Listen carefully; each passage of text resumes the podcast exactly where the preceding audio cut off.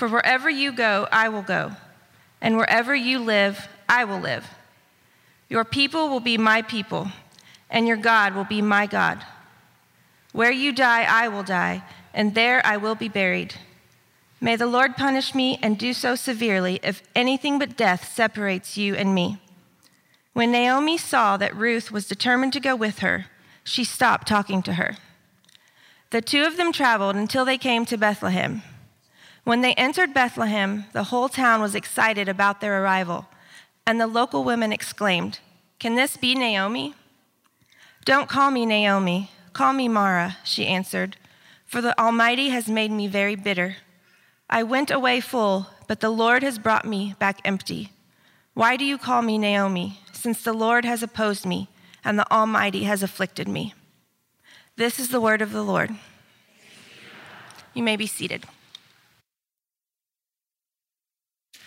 Good morning. Peace be with you. My name is Timothy Jones, and I have the privilege of serving as one of your pastors here at Sojourn Midtown. Now, have you ever ended up in a group where you realized, I am in this group, I am part of this group, but I don't belong in this group? You ever ended up, you're like, I'm just in a spot where I don't really belong? Example of something that happened to me, because sometimes it's just awkward when that happens. I was uh, in Australia uh, teaching, and I was jet lagged, and I went out to Hyde Park, this beautiful park in central uh, Sydney, and walked, just took a walk in the park to try to just get my mind cleared. So I go to this fountain uh, that's, that's, there and just kind of standing there in a crowd of people. And when the crowd of people starts to move, I kind of start moving with them. And I'm just going along in there, enjoying my time there. And suddenly somebody pulls out a sign and people start chanting. And I realize I am in the middle of a protest march. I did not mean to be in a protest march. I don't even know what I'm protesting, but I'm protesting something and I didn't even know that. I don't even know if protesting is legal in Australia. I don't know any of these things. So as quick as I could, I just made my way out of the group and went off because I realized I might be there, but I did not belong there in that place. But other times that happens to us and it's, it's deeply painful. You may have a time in your life you remember that you went to school and you realize you didn't have the clothes to be able to fit in. It may be that you end up with a situation where you're at a family reunion and you realize you don't really even fit in your own family. It may be that you've been in a community group even and you got a group of people around you, and they're talking about their kids' private schools and all the things they're doing, and you don't even sure that you have the money to pay for your kids' medication for the next month. And you get this feeling inside of, I may be here, but I don't belong here. Some of you may feel that way right now. You may be thinking, I'm here, I'm in this place, but if only the people around me knew what was going on in my heart, in my mind, if they knew what I said to my kids this morning on the way to church, then they would not think I belong here. I might be here, but I don't belong here. Well, here's the deal if you have had that feeling, if you got that feeling right now, you are actually in good company. Because there's four women in the genealogy of Jesus. And these four women in the genealogy of Jesus, I believe that if any one of them had been told, you are going to be an ancestor of a Savior King of the universe, that all four of these women would have said, I might be there in that list, but I don't belong in that list. Because all of these women had serious issues. They had terrible online dating profiles. None of them were people that anybody would naturally want. They were not Jewish. They were women to begin with in a culture where women did not typically appear in genealogies at all. And yet, do you realize that there is one person in all of human history who has had the capacity to choose his own genealogy? And that's Jesus. And he chose all four of these women to be part of his genealogy. And we're going to look this week at Ruth, who is a widow from the wrong side of the border. And you're going to see how God took a woman who did not belong and turned her into the ancestor of a king. Now, it starts out, as we read, during the time of the judges. Don't brush over that. Because the time of the judges was in Israel a time in which it was a violent and vile time, sort of like the Israelite equivalent of the Wild West. And once in a while, things would get completely out of hand, and there would be a judge kind of right into town like a sheriff, and he would set things right. People would turn back. But then it would go back to the same cycles of vileness and violence again. And in the midst of this, there is a famine. And there is a family in the midst of the famine in the town of Bethlehem Naomi and Elimelech. Naomi and Elimelech have two sons, Mahlon and Chilion. Now, before you say, wow, we're having a child, Mahlon and Chilion, those are some great names there. The two names mean sickly and frail, okay? This would be like naming your children nausea and gangrene, all right?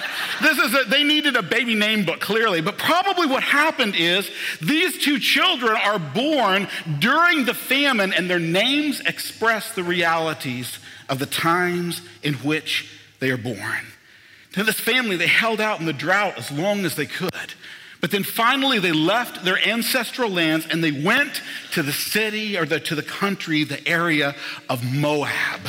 Moab. Now, if your Bible had sound effects, you would push Moab and it would go dun, dun, dun, dun, dun, dun, because this is an evil empire, okay? Nothing about Moab, nothing that begins in Moab ends well. If you go all the way back to the beginnings of Moab, what you find is Moab began when a guy named Lot, who was actually not worth a lot, he slept with his daughters, and one of their children was named Moab. That's how Moab started. And then you get a point in the book of Numbers when the, the men of Israel, many of them started to fall in love with women of the Moabites, 24,000 of them, and they were drawn into idolatry, and God had them all killed. Nothing that goes to Moab ends well. These are the women that your mother warned you about in Moab. This is not a good thing. The women were viewed particularly in a low way from Moab. You Google Israelite vacation destinations, Moab never shows up in your search results. Never. But here they are in Moab. And Elimelech dies, but they have two sons. Now, remember in this that in their culture, your sons were your future, not simply in carrying on your line, which is certainly true, but they were your 401k, they were your social security. If you had no sons, you had no future. So perhaps, since she still had sons, she thought it's, it's still going to be fine because they could raise up children to take care of us and they can take care of me. But then both of the sons married Moabite women. And then maybe Naomi still made the best of it. After all, they could raise up sons and maybe they could reclaim that family property in Bethlehem, but then 10 years pass, and neither Mahlon's wife nor Chilion's wife has a child. The two women they married are both barren, and then the sons die too. And every hope, every dream, that Naomi has had is buried beneath the defiled dirt of Moab, and she has nothing left. And the famine over in Bethlehem and that region finally ends. Far too late, though, for her to have any future. So finally, she returns to the land that she left with nothing Orpah and Ruth, they start to follow her. And as Orpah and Ruth start to follow her, she turns around and says to them, Look, I don't have any more sons for you. Go back to your home, go back to your gods, try to find a husband there. I have no sons to give you. Don't go with me. And Orpah turns back to the gods of her people, turns back to her family, but Ruth clings to Naomi. He clings, she clings to her. And she says, Your God is my God, and may Yahweh, may, the, may God curse me if I ever turn she back on you. She uses the personal name of God to refer to him and makes an oath, a covenant in the name of Israel's God that she will stay with Naomi. Ruth from Moab, she trusts Naomi's God even when Naomi can't. This is why we need community. Because there are times that I struggle to believe, there are times that I struggle to keep believing, and I hear from you, I see in you, and I hear the songs and I hear the scriptures, and I am able to say, yes, this is something we can believe in, and that happens to you as well. That's what's happening here. Even when, when Naomi can't believe, Ruth does.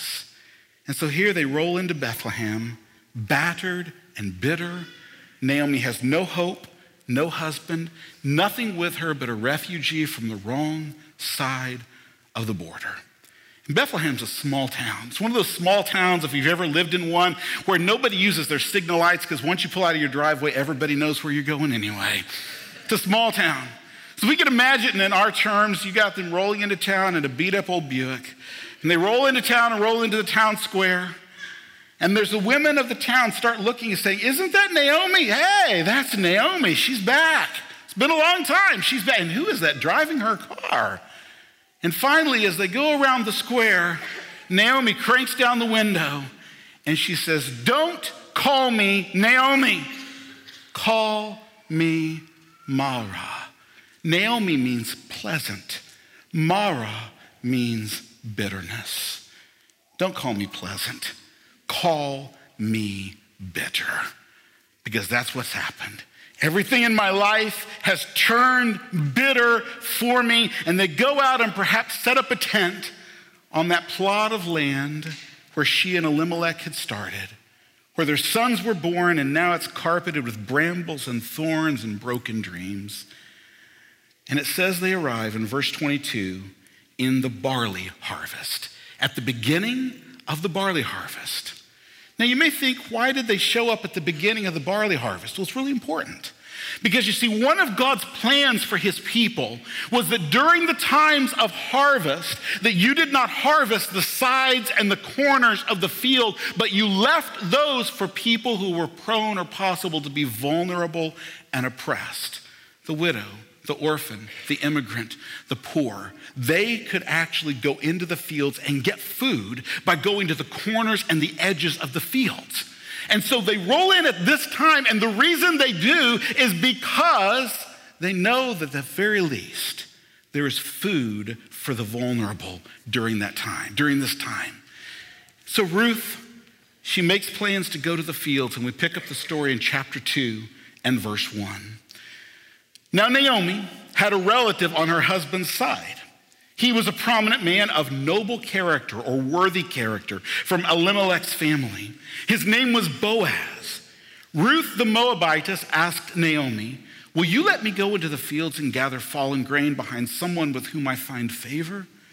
Naomi answered her, Go ahead, my daughter. So Ruth left and went into the field to gather grain behind the harvesters. Now, she so happened to be in the portion of the field belonging to Boaz, who was from Elimelech's family. Now, right here, you may not catch it, but we have the first glimmer of hope in the book. Because of the fact that, remember from last week what we talked about, that one of the things that could happen is if your husband died, somebody in his family could marry the widow and could raise up children in his name and could even redeem his property. And so when we hear about Boaz, who was from Elimelech's family, there's kind of a little bit of a hint here that maybe there's something going to happen and his name is Boaz. Now, you just say the name Boaz, there's testosterone in that name, just right there. Boaz. I mean, you just hear it, and it means either strength inside or it means swift. One or the other, whichever one it means, this guy doesn't drink decaf, he doesn't wear sweater vests, and he has never had a manicure. I mean, this is a man right here. Boaz, I like it. And not only that, it says that he is a worthy man or a man of noble character. He's a man who seeks justice in a time of injustice. But Ruth doesn't know he's related to her husband's family that passed away. He doesn't know. She doesn't know that. And so she doesn't, and, and even if she did know that, what chance does Ruth have with this man? He's a wealthy, well to do, worthy, honorable man. What chance does Ruth have with him? She's a Moabite. It says it again in verse 2 of chapter 2, as if we forgot it. Ruth, the Moabitess, asked Naomi. She's barren she doesn't belong. And yet Boaz, he looks and he sees her, and it says that he says, Whose woman is that? And he's informed. This is a woman who has cared for Naomi, and she's part of the, her, she was related to, she's married, was married to somebody that was your relation. And Boaz goes, and in verse 8 of chapter 2, he speaks his first words to her. Verse 8, chapter 2. Then Boaz said to Ruth, Listen, my daughter, don't go and gather grain in any other field, and don't leave this one. See that you stay, see which, stay close to my female servants. See which field they are harvesting, and you follow them. Haven't I ordered the young men not to touch you? When you are thirsty, go and drink from the jars the young men have filled. And she, that is Ruth, fell face down, bowed to the ground, and said to him, Why have I found favor with you, so that you notice me, even though I'm a foreigner? And Boaz answered her, Everything you've done for your mother in law since your husband's death has been fully reported to me. How you left your father and mother and your native land, and how you came to a people you didn't know before. May the Lord reward you for what you've done, and may you receive a full reward from the Lord God of Israel, under whose wings you have come for refuge. My Lord, she said, if I have found favor with you, for you have comforted and encouraged your servant, though I'm not like one of your female servants. I'm not, I'm not one of them. I'm from Moab. Then at mealtime, Boaz told her, Come over here, have some bread and dip it in the wine or vinegar sauce. So she sat beside the harvesters, and he offered her roasted grain. She ate and was satisfied and have some left over. When she got up to gather grain, Boaz ordered his young men, Let her even gather grain among the bundles. Don't humiliate her. Pull out some stalks from the bundles for her and leave them there for her to gather. Do not rebuke her. So his first words to her are Listen, my daughter, don't glean in any field but mine. This is a terrible pickup line. I mean, just honestly, this is awful right here. You'd be thinking in the Old Testament they'd be using something like, uh, I was reading Numbers last night and I realized I don't have yours, or something like that. Uh, in, the, in the earlier service, there was a guy pulled something, I'm pretty sure he was writing that line down. Don't, it's not a good one. But, but you'd be think they would use something like that, but it works. Ruth falls to the ground and says, Why have I found such grace or favor in your eyes to work in your fields? And you got to wonder, what is the deal with Boaz's fields? Why are they wanting to work in the fields of Boaz? Well, we get a hint of it in Ruth chapter 2 and verse 22. What it says in Ruth 2:22 is Naomi said to her daughter-in-law, "My daughter, it's good that you're working with his female servants so that nothing will happen to you or could even be read as no one will assault you in another field." Got to remember the time of the judges is a violent time and it is not a great time for women. In this very town of Bethlehem, at the end of the book of Judges, we read that a woman is raped and murdered and hacked into 12 pieces in the city of Bethlehem. This is not a time when women are treated with respect, and yet the fields of Boaz are different. The fields of Boaz are different. He has created a culture in which she could feel safe in what she was doing.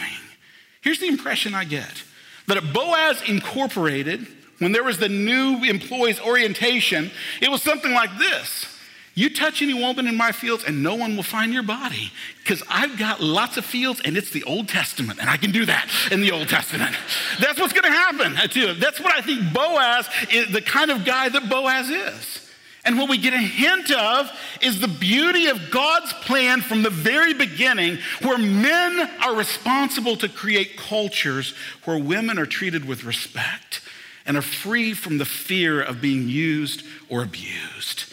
We see that in Genesis when God created the woman in Genesis chapter 2:18 where he speaks of her as a suitable helper or an equal partner with Adam. Men and women are different, but there is a distinct and equal value where women are to be treated with respect and honor, and men are responsible to create those cultures. I love what Matthew Henry says about this text in Genesis 2:18. He says, "Woman was made out of the side of man, not from his head to rule him, nor from his feet to be trampled by him, but from his side to be equal with him, to be protected and to be beloved." Now here's the great thing today we, we live in a far more advanced culture, and women don't have to worry about the things that they worried about then. As we've passed that, haven't we? No. no. All you have to do is look at the hashtags, me too, yo también, and think about the things that have happened in this very year, where patterns are ingrained in culture that have enabled abusers and that have silenced victims. And because we believe as the church in the sanctity of human sexuality and in the creation of every person in God's image, we should be the leaders in counteracting this. But what has happened instead? In many cases, churches have brushed these things under the carpet. And even today, in our own day, have evangelical leaders who somehow manage to justify if it happens to be somebody that I think will open doors to political power or support their agenda. It should not be. That should not be. Because this isn't a matter of politics or political posturing. This is a matter of whether we will really live as if every person is created in the image of God. That's what it's about. That's what it's about. And Boaz, in a supposedly primitive culture, sees this and practices it. See, the church should be a place like the fields of Boaz, where people could be safe and not silenced. Where we recognize if you see something, you say something. And if we failed at it, that you say so and we don't silence those voices. We hear even what is uncomfortable. It challenges us as men. Whether we'll watch not only our actions, but our eyes and our lives and our hearts to create cultures where people are safe and not silenced. Boaz sees this woman from the other side of the border who has nothing to say, nothing that she could do at any recourse. And he says, I will protect the vulnerable, I will protect her. She's even surprised by it. You saw in verse 10 of chapter 2, me, a foreigner, she says, Why should you protect me? But then he goes beyond protection to provide for her. He says, Come over here, eat lunch with us, have lunch with us. Do you realize how shocking this was?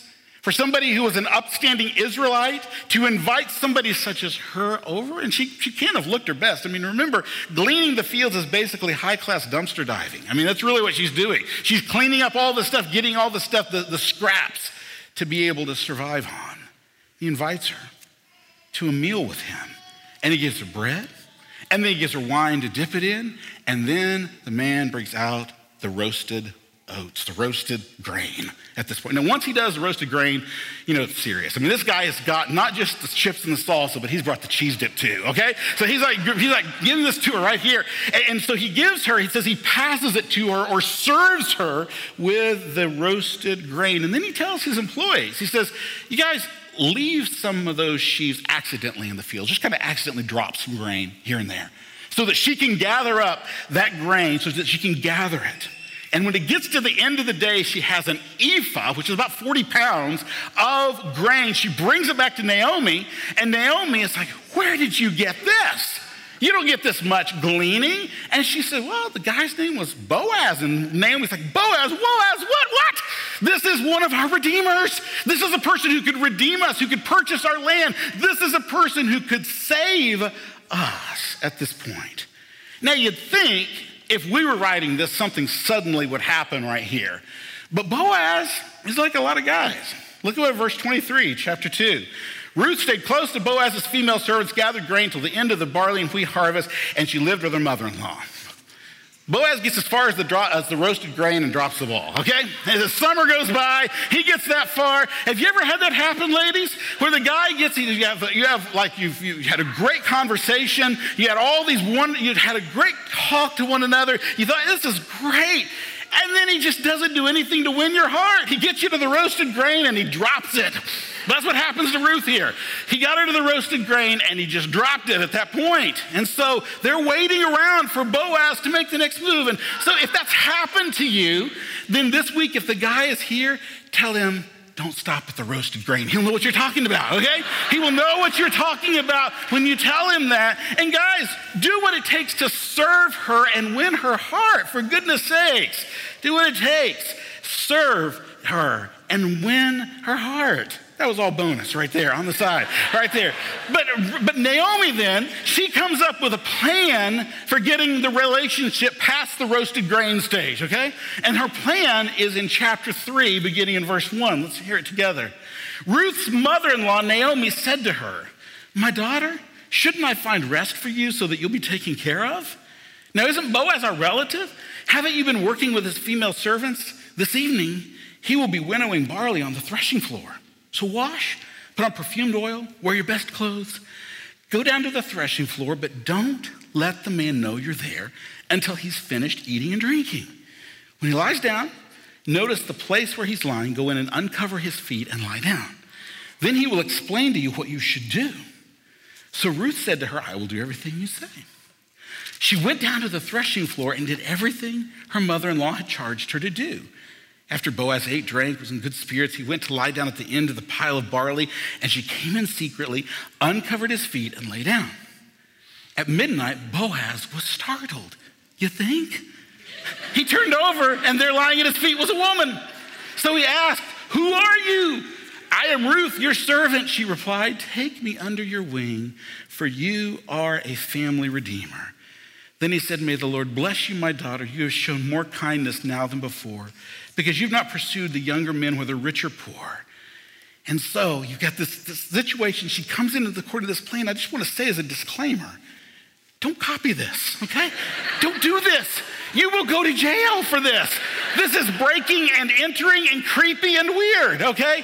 But it worked for them, all right? It worked for them. It gets a little creepier when you actually start reading some other things and realize that uncovering the feet could have an innuendo in it that was uncovering considerably more than the feet, okay? Let, us just say that it could function in some context as the Bronze Age equivalent of Netflix and chill, okay? So that's basically the, the kind of this, this innuendo that is in the text right here. Now, that's not what Naomi is telling Ruth to do, and it's not what ends up happening. But this, this kind of innuendo in the text, this double entendre, highlights the tension that she is doing something risky and potentially risque because she is a refugee. She has no recourse. She has no voice in their culture. And Naomi sends her to do something that is risky. And yet, why does she do it? Why does she do this? She's not really trying to send her to seduce him, anything like that. But there's a tension that's introduced by this kind of double entendre in the text. But they know what type of man Boaz is. They know that Boaz is the kind of man that even if he has the power in a situation, even if he has all the leverage, even if he has all the opportunity, Boaz is not the kind of man that will take advantage of her. And they know that. They know he's a man who can be trusted. And so Ruth places her feet, herself at the feet of the Redeemer, and she says, Cover me with your cloak, cover me with your wings. You, you can redeem me. You can free me from the life that I am in right now. Back in chapter 2, verse 12, Boaz about Ruth had said, You took refuge under the wings of God. And now that same image where she's saying, in essence, Yes, I've taken refuge under the wings of your God, and now I want to take refuge with you. It's bold, it's strong, Look at this. The women are taking charge of this, trying to move things forward in the right way. And I just want to say if your biblical manhood and womanhood doesn't allow for women like this, it may not be as biblical as you thought it was. These women are pretty strong. They're taking charge of things and they're doing and seeking justice and righteousness. But she keeps her covenant with Naomi. And what, what he says here is if all you wanted was a man, you could have chased after one of those men in my field but you were faithful to the covenant you made with Naomi. And then he says to her in verse 11 of chapter 3 Do not be afraid, my daughter. I will do for you whatever you say, since all the people in my town know that you are a woman of worthy or noble character. This is him saying, as you wish. That's just what he's saying right there, as you wish. And, and so it's like, I, I will do what you say at this point. I will do this, but he, he calls her a worthy woman. That word worthy is the same word that was used in chapter 2 to describe Boaz. So they're both worthy. You complete me, worthy before God. And he's saying to her, You are valuable. You have value and worth. Now, think of this. This woman has to feel like she has zero value and zero worth. But he says, You are a worthy woman. You're worth something. Now, don't release the doves and roll the credits yet. There's a problem in the text. The problem is, we get to chapter four, we find out that there is one relative that is closer relative than Boaz, so he might be able to redeem them too. So Boaz, he is a, he's a crafty guy. He goes to the gate, gathers a council of people, and the guy comes by and says, Hey, come here, come here. So the guy comes over and he says, There is some land that is going up for sale, and you're the nearest redeemer. And the man says, This sounds good. I want this. And Boaz describes the land. The guy says, This is really good. I want this. And then Boaz says, There's this one other, just little thing there. When you buy it, you also get Naomi and Ruth. And the guy says, No, no thanks. I'll pass. I'll pass. I mean, this would be like somebody coming to you as a real estate agent saying, I've got this great house in the Highlands. It's really, really inexpensive, but it comes with a built in wife and mother in law. If you're okay with that, then, then it's going to be fine for you. But uh, that's really cheap, really cheap. That's what he's doing. And the guy says, No, I'll just pass on, on this particular proposition here. And so Boaz is freed up to be the husband of Ruth. And the witnesses at the wedding in verse 11 of chapter 4 hear what they have to say. All the people who were at the city gate, including the elders, said, We are witnesses. May the Lord make the woman who is entering your house like Rachel and Leah, who together built the house of Israel. May you be powerful in Ephrathah and your name be well known in Bethlehem. May your house become like the house of Perez, the son, the son that Tamar bore to Judah because of the offspring the Lord will give you by this young woman. And Boaz took Ruth, and she became his wife, and he slept with her, and the Lord granted conception to her. And she gave birth to a son. And the women said to Naomi, Blessed be the Lord who has not left you without a family redeemer today. May his name become well known in Israel. He will renew your life and sustain you in your old age. Indeed, your daughter in law, who loves you and is better to you than, ten, than seven sons, has given birth to him. Naomi took the child, placed him on her lap, and became his nanny. And the neighbor women said, A son has been born to Naomi, and they named him Obed.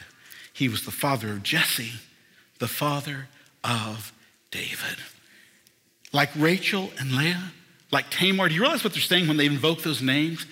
They're saying, Welcome home. Welcome home. You're part of the family now.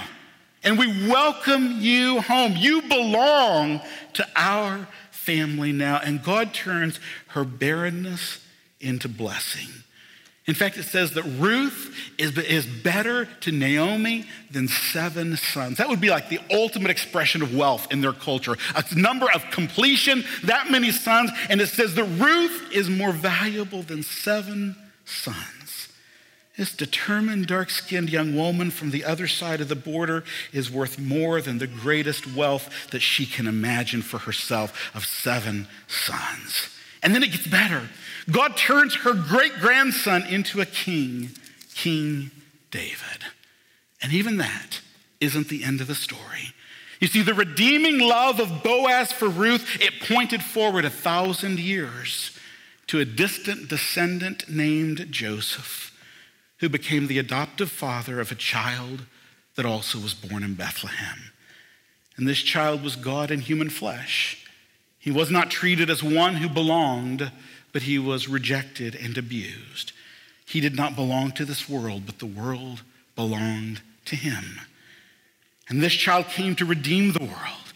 And the price that he would pay was not the price of a field to redeem a couple of widows. No, the price would be his life to redeem the world, to redeem every man, every woman, every race from every place who will trust in him. And he went to the cross in our place for our failures to live the life that God has called us to live, for our rebellion against God.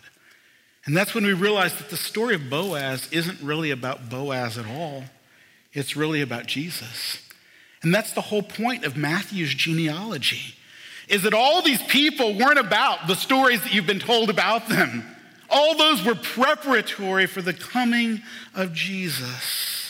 And in this story, we might like to think of ourselves as Boaz. We're the one who's, who's rescuing. But in truth, every one of us is Ruth. Broken, not belonging, cast out, and yet loved. And just as God filled the barrenness of Ruth's womb with new life, he filled the barrenness of Jesus' tomb with new life. And brokenness was turned to blessing as Jesus walked out of that tomb alive and well. And when we trust him, he wraps us in his own righteousness. And he sees us always and only wrapped in his righteousness. We belong. What does this mean just for daily life? There's three things I just want you to take home that it really means for us. When you belong to Christ the Redeemer, the names that you've been called cannot determine who you really are. When you trust in Christ, the Redeemer, the names you've been called can't determine who you are. When Ruth and Naomi showed up, she said, Don't call me Naomi, call me Mara. Do you know what, though? She's never called Mara in the whole book. Not only that, Ruth, once she is redeemed, she is no longer called the Moabite ever again. The names that she has, they've been called, the names they've called themselves, they are no longer their identity. Once you have been redeemed, the names you've been called do not determine who you are.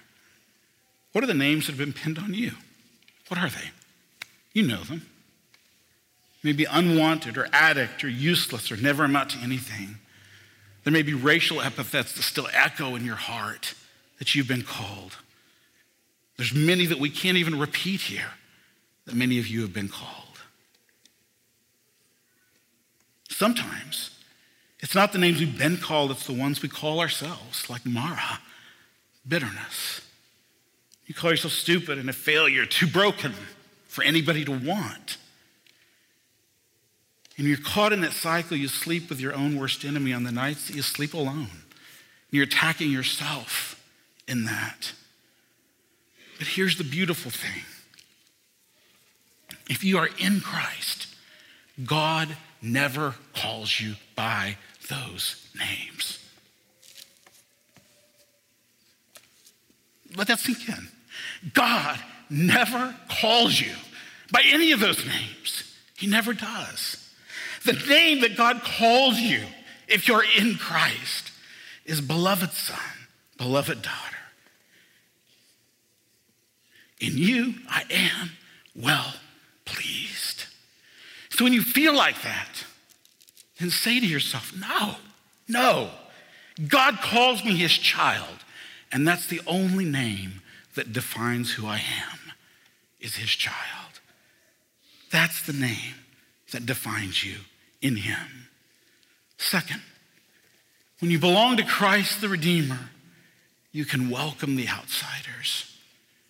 I love what Boaz does here. Boaz is not concerned with his reputation of inviting this woman to his table. He's not concerned by that. He's not fearful of that. He recognizes that because of what God has done for him, he can be a voice for those that are vulnerable and those that are outsiders. Be that. Do that. That means little practical things. Watch yourself in community group.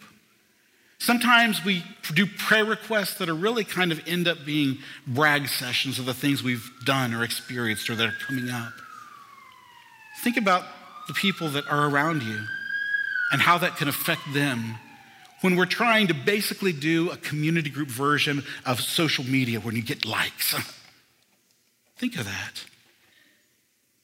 Be secure in Christ in such a way that you think of others and you can be a voice for those that feel like outsiders.